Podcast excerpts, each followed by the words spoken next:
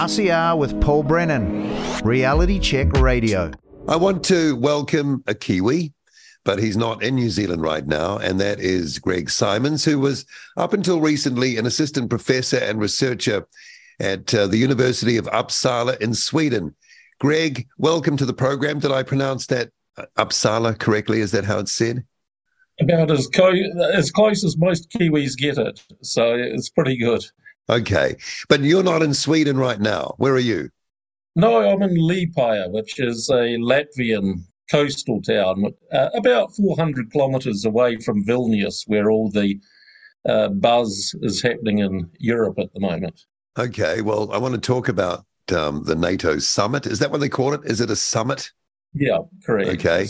For some reason, even though we're nowhere near Europe, our prime minister is there. Yes, quite mysterious uh, for so- something called the North Atlantic Treaty Organization to have someone from uh, the South Pacific. But I, I, think this is a reflection be- uh, of the changing uh, geopolitical landscape. Because uh, if we look what's been happening in recent years, uh, NATO, there's been an attempt to creep it further around the world. I mean, it, it started in Europe, it spread through Europe. But I mean, if we looked under Trump, they tried to spread it into the Middle East uh, under Trump, uh, moving it into a, an Arab NATO. And now you've got talks of it being spread to the uh, uh Indo Pacific, as the Americans call it, uh, as a containment uh, of China. So, yeah, it's gradually been spread increasingly globally, or an attempt at least to do that. And we're and we're taking part. We're we're sort of in the club, are we?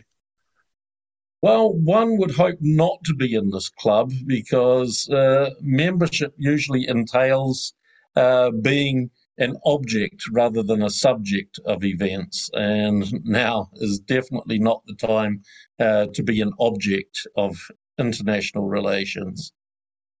When you say object, an object belonging to who? The United States, is it? Pretty much. Because uh, if you look what has been happening recently, there have been a lot of threats made, not only to uh, those who oppose or resist uh, US domination, but even its allies. I mean, for example, Hungary has, has been not uh, playing ball, so to speak, with, with some of the things. And it is part of the European Union, it is part of NATO, and the US has been uh, applying sanctions to that for uh, not giving weapons to Ukraine, for example.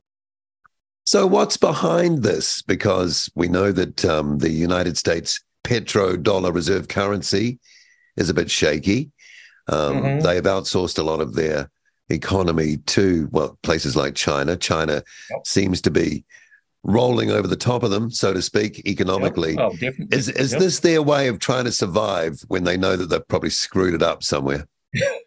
well, they, they, definitely know they've screwed it up, and that it's a cl- it's a close call. I'll, i mean, if we go back uh, to this, uh, the last U.S. presidential elections, I mean, the pledge was that the U.S uh, un, well, under Biden, which is rather interesting, but take back global leadership, which implies that they believe they had this uncontested global leadership, which no longer exists. And of course, to do that, I mean, this this is rooted um, in U.S. geopolitics, and uh, there was one fellow, Brzezinski, who in 1997 elaborated, there were three geostrategic imperatives for the United States to keep its uh, hegemonic position. That is number one dog in, in the in the world, and that was uh, to keep its vassal states dependent uh, and pliant, uh, to keep its client states protected and pliant, and to prevent the rise of any powers or groups of powers that could challenge US hegemony.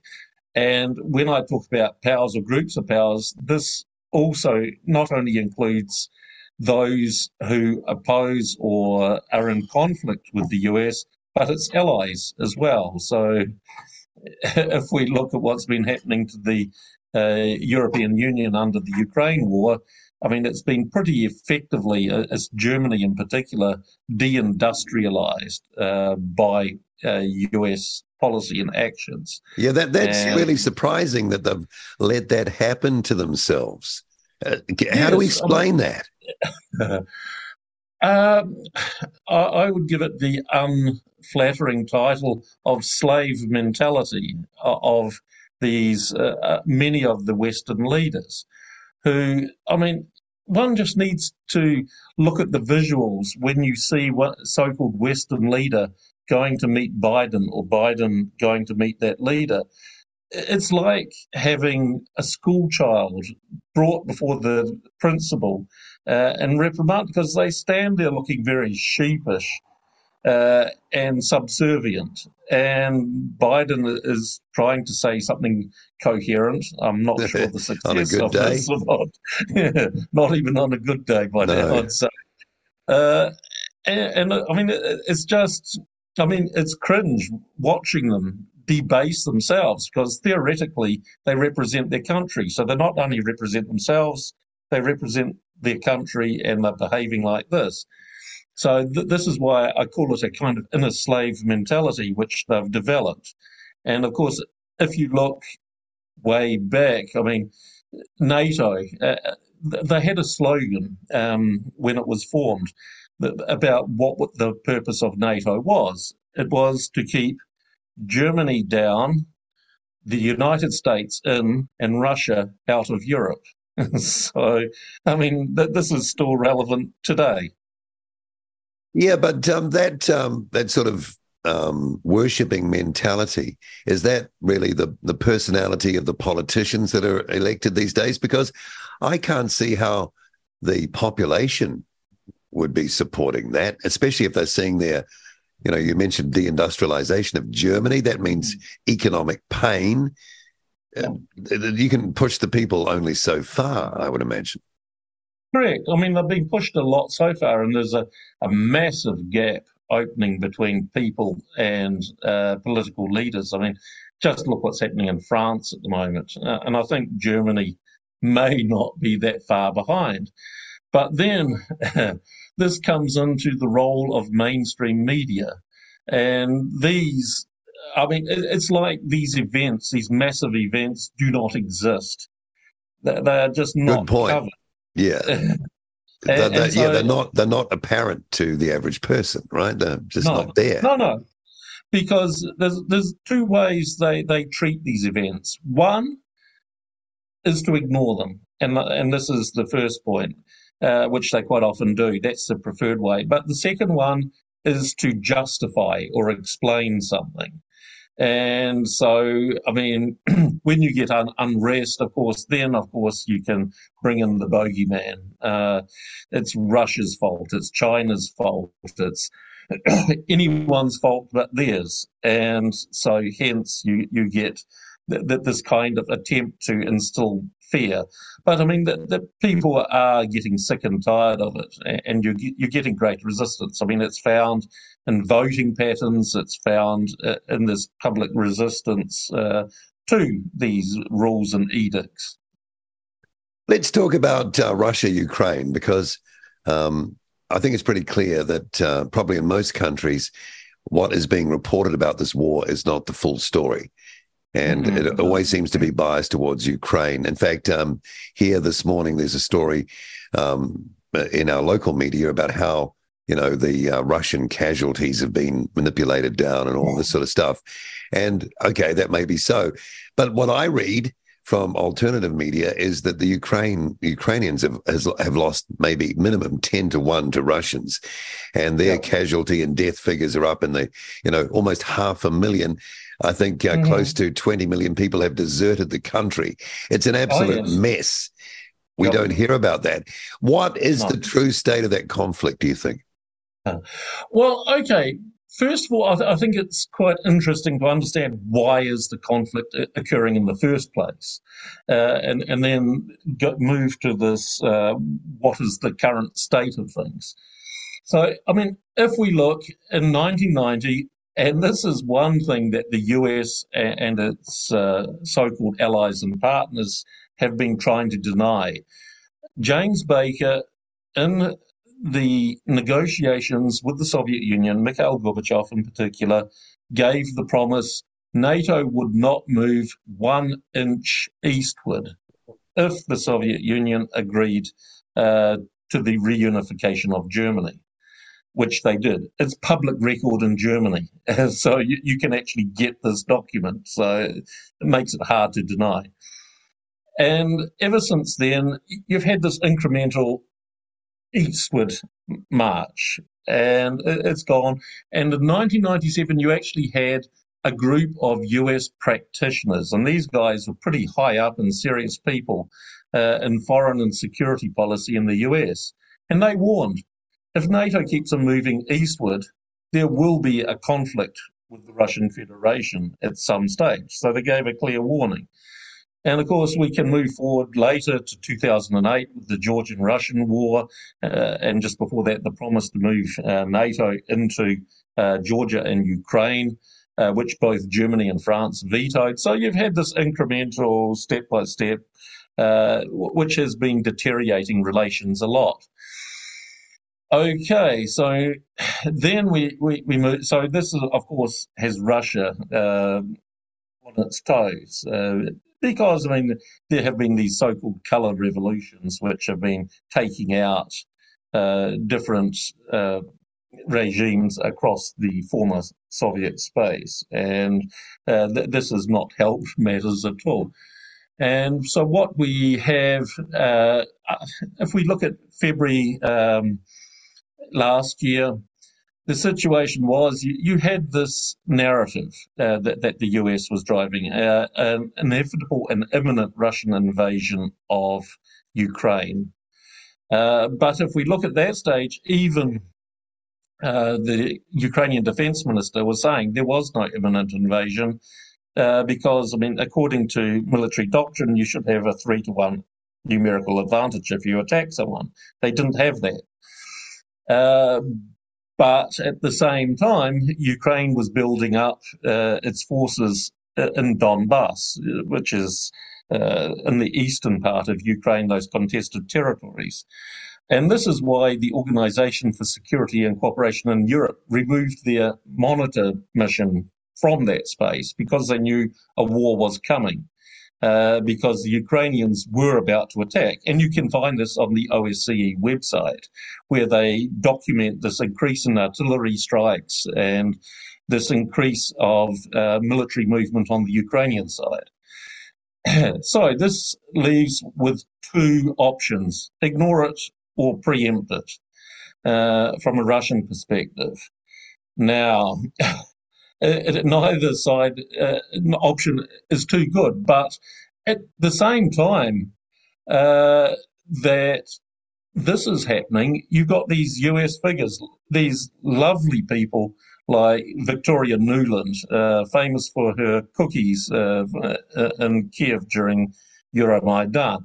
And she was, and her and others were saying that Ukraine is going to become another Afghanistan uh, for Russia.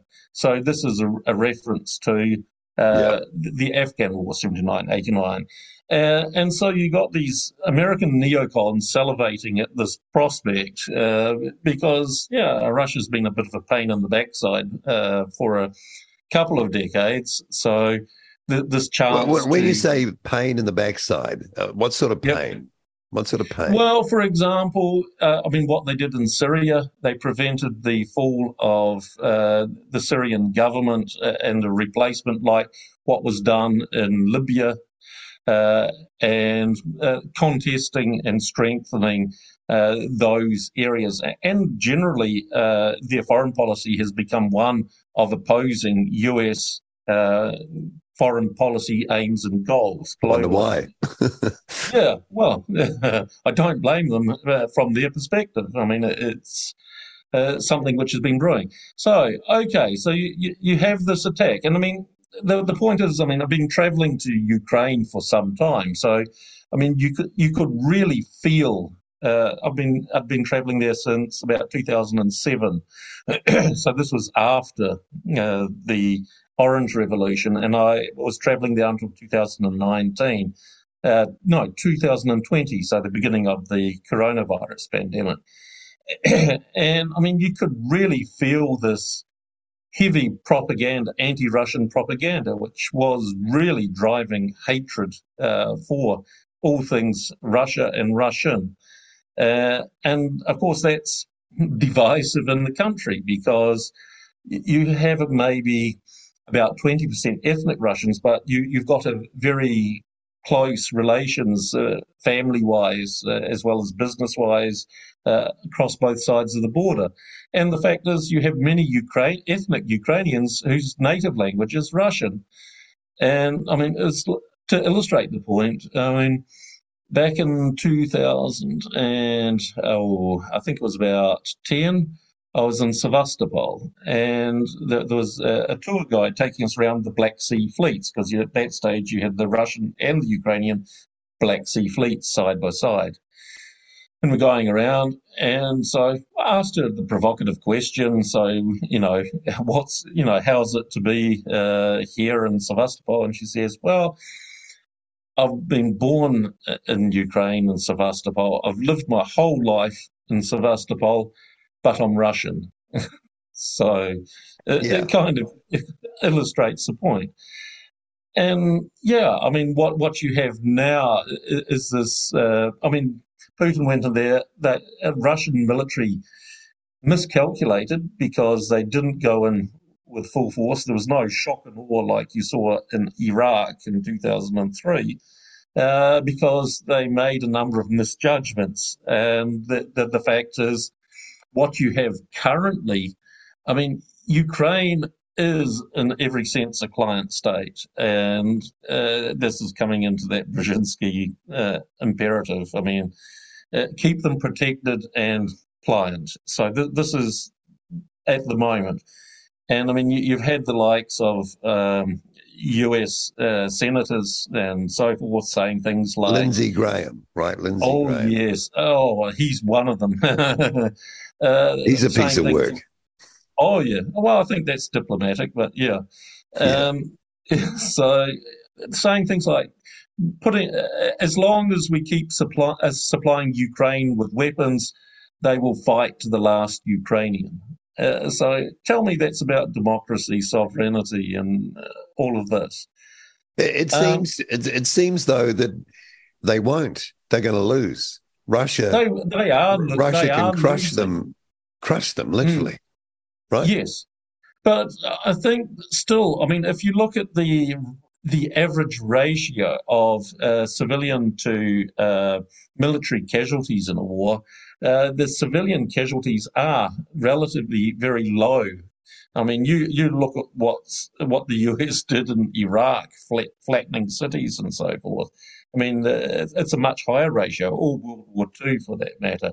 So, I mean, they're, they're still uh, not going as hard as they could. And the, these ideas of these mass, you know, Soviet attacks like you saw in the Second World War, uh, it's just not not even coming true. And you got these ones saying they're running out of tanks using T-34s and uh, these World War II tanks and things. Uh, it, I mean, you got a lot of propaganda, and it's not very credible. I mean, you, you look on Telegram channels and you see those poor uh, Ukrainian conscripts. I mean, I mean, these guys are literally being dragged off the streets, press gagged uh, into vans on the streets. Yeah, yeah, yeah exactly. I mean, it's, it's a modern Shanghai, and they they're getting shipped off to the front with minimal training against mm-hmm. battle hardened and well trained and motivated soldiers. And and then you're getting these guys surrendering, and you do genuinely, genuinely feel deeply sorry for these guys because, I mean, they are just in an inner circle of hell because they have no control over their lives. I mean, if we look at Zelensky, I mean, he was his promise was to get yeah, uh, Ukraine out of the war in Donbass, and what he's achieved now is quite impressive. But I mean, Zelensky himself is a prisoner because He so he, cannot, he, he has got no room to move himself, is what you're no, saying. He's, he's, he's sort of trapped room. in in that trapped role.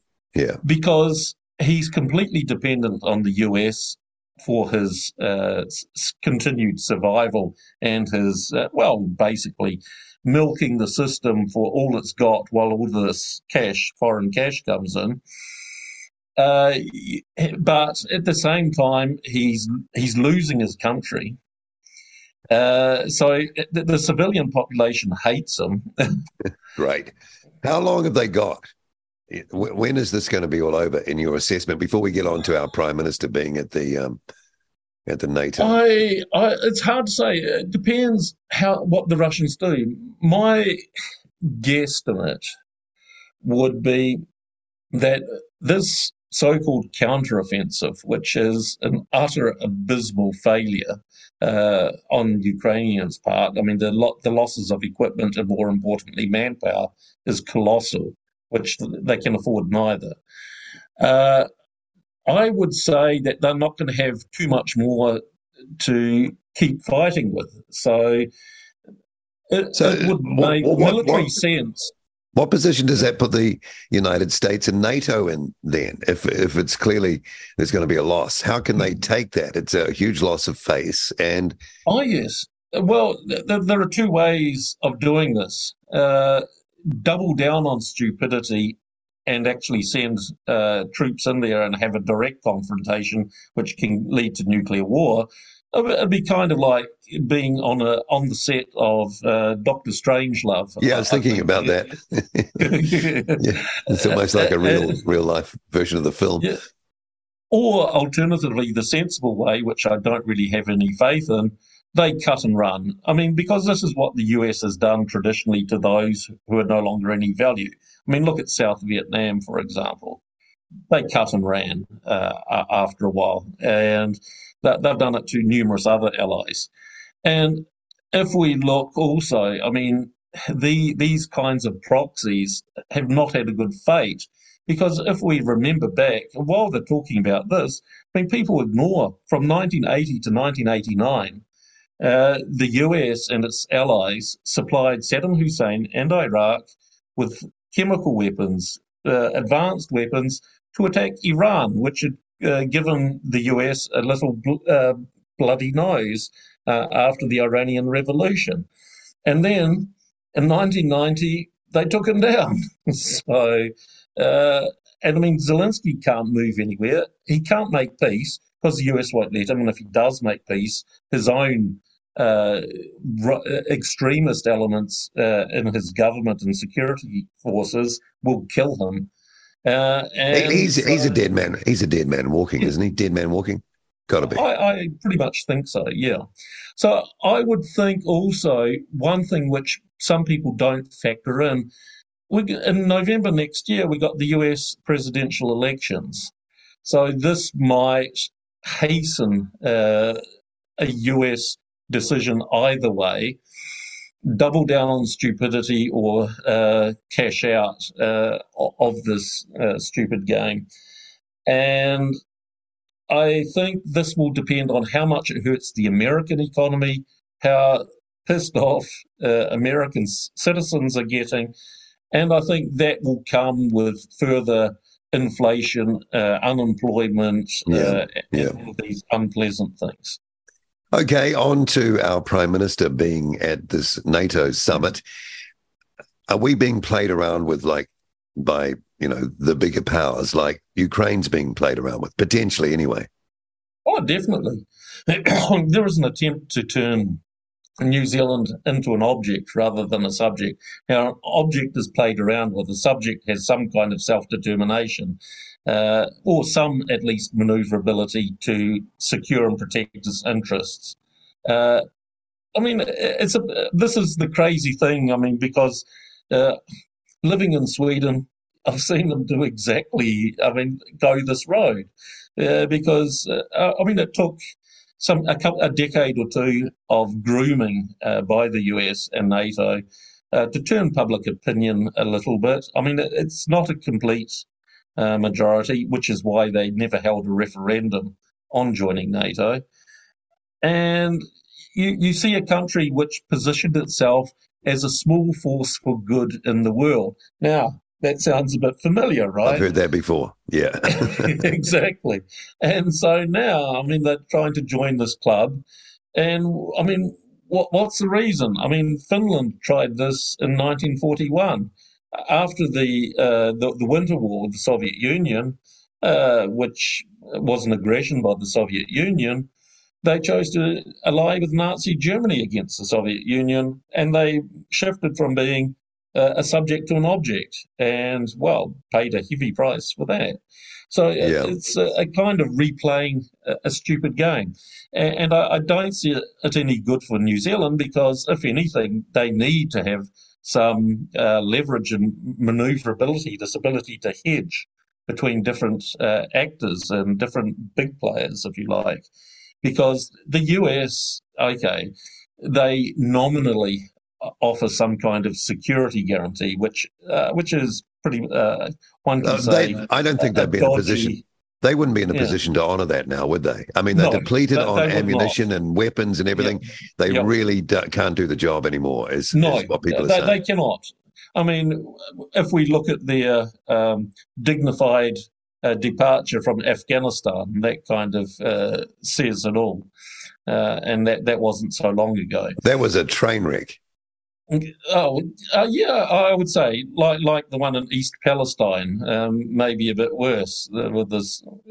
Yeah, I mean because I mean they're at the end of their tether. I mean you got a military which is uh, basically in meltdown. You, have got uh, they can't even uh, fill the recruiting numbers, uh, and the recruits they got are shall we say, not the best quality of, of no. anything. Yeah. And, they've got the, basically, I mean, they've gone woke, haven't they? They've gone completely woke. Yes. Oh, yeah. I mean, you, I, I, gather you've seen some of their recruiting advertisements. Yes, I have. Oh, my God. Oh, dear. It's something yeah. you cannot unsee, really. If I was a Russian military commander, I'd be laughing. I'd be thinking, these guys oh, are going no, these, they, these guys they, are easy. Yeah, they have been making comments about this. There have been a number of Russian uh, things which have been laughing at this wokeness. And, I heard uh, someone say this comment, and it, it, kind of stuck with me: is that the U.S. military have been clubbing baby seals for too long. As if to well, say you've not been fighting mean, any yeah. real fighters. It's just been too easy. no, and and you don't know what a real war is. You come up against mm-hmm. Russia and you might find that uh, you're, you're not in the same league. So where no, does no. that just just because time is tight? Where does that leave New Zealand, and and what as citizens should we be thinking? I mean, you know, the media are making a, quite a deal out of of Chrissy Hipkins being up there in um, at Vilnius, but really, does it mean anything good for our country in your assessment? No, absolutely not. It's not meaning anything good. You New Zealand will be forced to make a choice. The, the, uh, in spite of all their talk about sovereignty and ability to make choice, the Americans will ultimately uh, force on New Zealand the choice, and well, not a choice, it's an ultimatum to cease uh, cooperation with China. Uh, this will be what they that'll be what they do because China is the ultimate goal. If you look what the US is trying to do at the moment, is trying to beat simultaneously uh, Russia and Europe, Iran in the Middle East, and China in the Indo Pacific. India is not coming aboard. They need other uh, willing right. uh, leanings to join the join the. So we could end up like Germany, being, being yeah, well neutered of our economy, economic well, activity. I would say maybe even worse because New Zealand economy didn't start off on the same level uh, as the yeah. German economy. But it depends on and, China. Yeah, uh, it's dependent on China, and uh, of course the US cannot and will not uh, offer economic opportunities that would compensate or offset the costs of ceasing business with China. Uh, I mean, that's clear. It's what they're doing with other countries uh, as we speak. You will see all things with China. Will you offer us something to offset the, the, the losses? No, uh, no. Uh, because they got nothing left to offer. Uh, so this is why they're becoming more coercive with, with time. And instead, they resort to things like flattery. So uh, I mean, Chris Hipkins might might feel flattered about uh, being there, but really, I mean, it comes at a, a, rather big cost, and he is very much someone without a role, without any kind of say in this. Uh, and no, and we don't have say, a say as citizens. No one's asked us if we want to go down this road. No, no one at all, actually. Well, of course, and, and it I seems mean, to be huge consequences. We should we should be. Yep. no, no. I mean, this is exactly what's happened with Sweden with the NATO, the non-existent NATO uh, debate which occurred or didn't occur. And I mean, so I mean, they're using things like fear, fear that something bad can happen, something bad can happen to them, Russian invasion. I mean, because okay, look at what's happening. Ukraine, they're doing this kind of same tactic which is used in these wars that they try to boost it from being a local conflict to one with global consequences, but one which, uh, I mean, I mean, you can't see the global consequences. The whole of democracy will be uh, undermined if yeah. Ukraine loses. Yeah. Well, newsflash: Ukraine is not a democracy, and they sure as hell are not acting like one uh, in their current shape and form. Uh, it's a shame to see because I remember a, a much brighter, happier, and more pleasant Ukraine uh, from my trips there in the past. And, and it's not encouraging to see what this conflict and what this Ukrainianization process driven by the US has done to the country and the region. Greg, we'll have to leave warning it. for New Zealand. No, no, well, we need that warning. Greg, we're going to have to leave it there just on time. Thank you for making some time uh, for us, Greg Simons uh, discussing um, obviously the Ukraine Russia thing and this uh, NATO summit. Um, and uh, Greg is an assistant professor and researcher. He was at the Uppsala University in Sweden. Great to have you on. Maybe we'll talk again sometime. Thank you. Thank you. Okay. RCR with Paul Brennan, Reality Check Radio.